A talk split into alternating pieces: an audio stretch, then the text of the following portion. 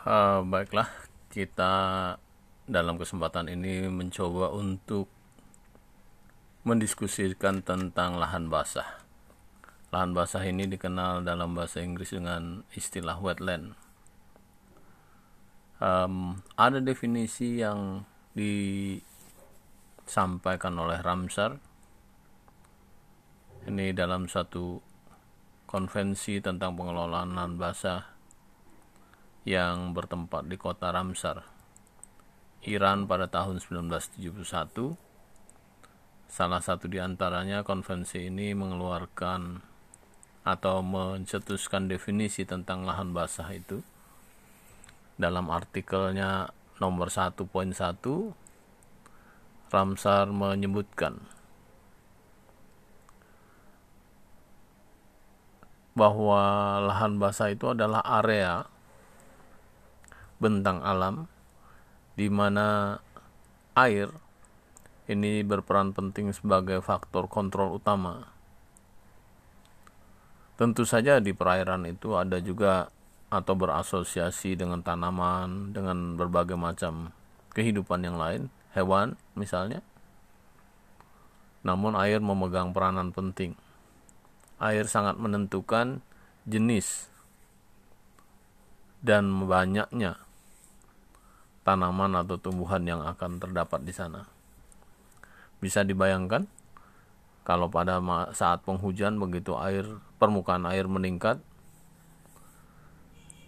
dan kemudian pada musim kemarau permukaan air menurun, maka ritme naik turun permukaan air ini tentu akan mempengaruhi jenis tumbuhan dan hewan yang ada di sekitar uh, lahan basah tersebut. Pertanyaannya adalah apa sih sebenarnya yang dimaksud dengan lahan basah? Nah, Ramsar juga menjawab, lahan basah itu adalah atau di dalamnya termasuk lahan yang digenangi oleh air, itu bisa lahan gambut, bisa juga di sana air saja, kemudian bisa juga di sana uh, vegetasi seperti misalnya um, yang bertanaman uh, pohon, semak belukar dan sebagainya. Itu termasuk lahan basah. Bisa ini bersifat alami, bisa juga buatan.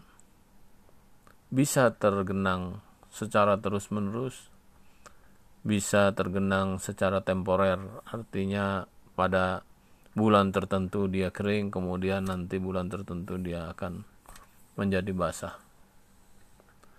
Demikian pula airnya bisa air yang menggenang saja atau dia mengalir.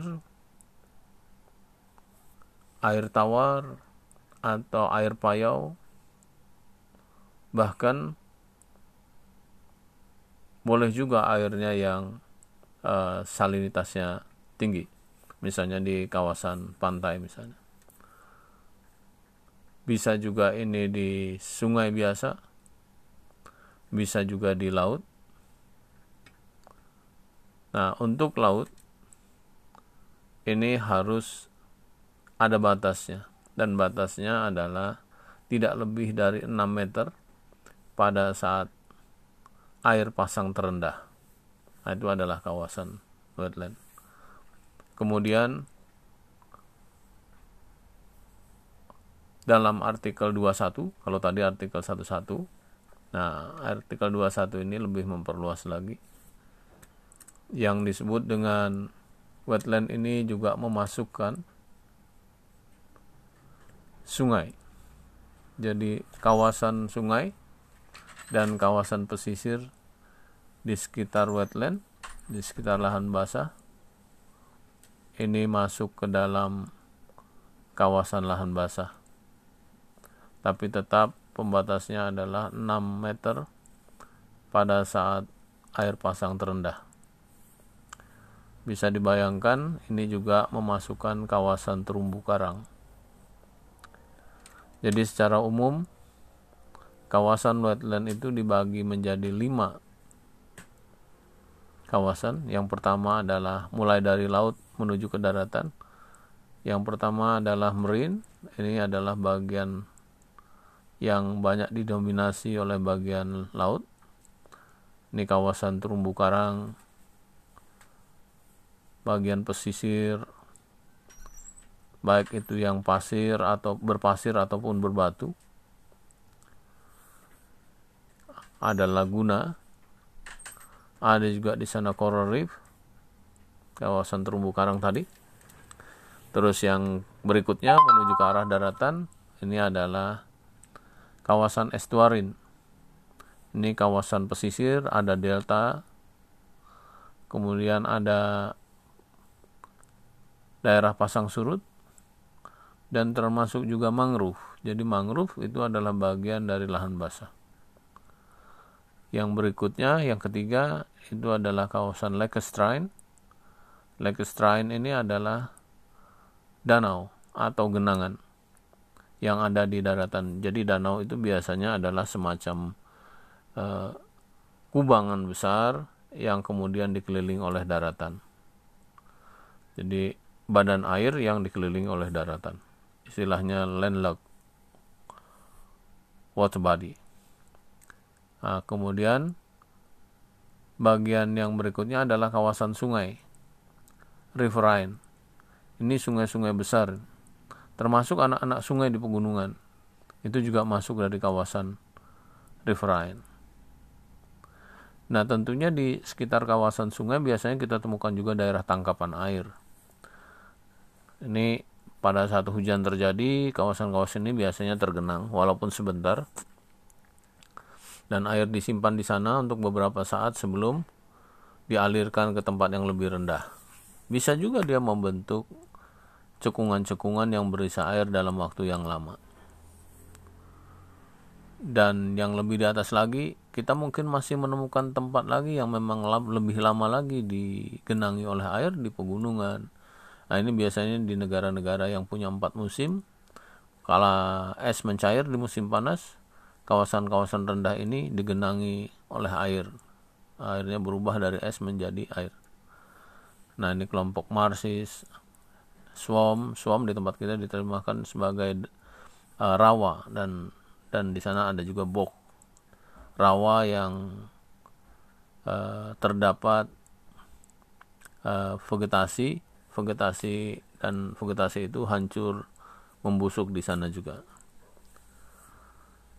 Dan tidak kalah pentingnya ada juga danau-danau yang dibuat oleh manusia, jadi handmade wetland. Nah, ini biasanya adalah kawasan budidaya. Orang-orang membuat kolam, kemudian membuat um, embung, embung untuk menahan air, untuk menyimpan air sementara jadi air itu akan disimpan di sana. Nanti pada musim tertentu air itu akan dipakai supaya airnya tidak langsung begitu hujan mengalir ke sungai dan diteruskan sampai ke muara. Nah, itu disimpan dulu. Ada embung di Jawa Barat orang uh, punya banyak cekungan yang dipelihara digunakan untuk budidaya ikan namanya situ. Kemudian di Jawa namanya segara dan banyak lagi uh, istilah-istilah uh, di daerah yang menggunakan atau memanfaatkan cekungan-cekungan untuk menyimpan air. Bisa juga itu dibuat um, untuk mengolah limbah, misalnya limbah pertanian, kemudian reservoir untuk menyimpan air juga. Nah, itu termasuk atau dimasukkan oleh Ramsar sebagai bagian dari lahan basah. Jadi secara keseluruhan um, ada 45 tipe yang dibagi dalam tiga kelompok besar.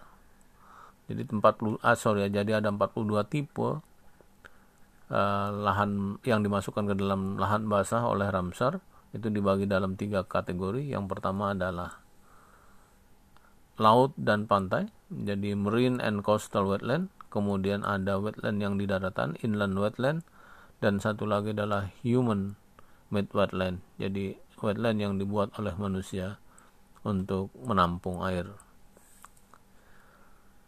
Jadi sebaran wetland ini mulai dari kawasan tundra di atas pegunungan es sampai kepada kawasan tropis. Berapa jumlah wetland ini di dunia? Tidak diketahui dengan pasti, karena bisa saja pada saat survei dilakukan uh, kondisinya sedang tidak berair sehingga tidak termasuk dalam wetland, sementara pada musim tertentu yang ada air banyak dia menjadi tergenang.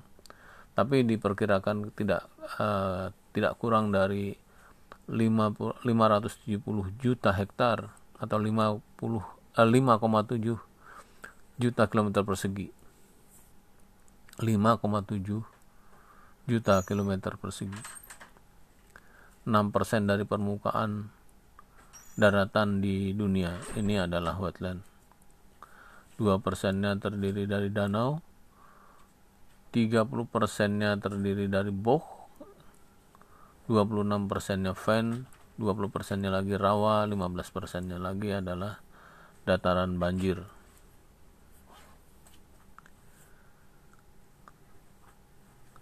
um, beberapa peneliti uh, menyampaikan kurang lebih 4 sampai 6 persen dari permukaan bumi ini adalah wetland.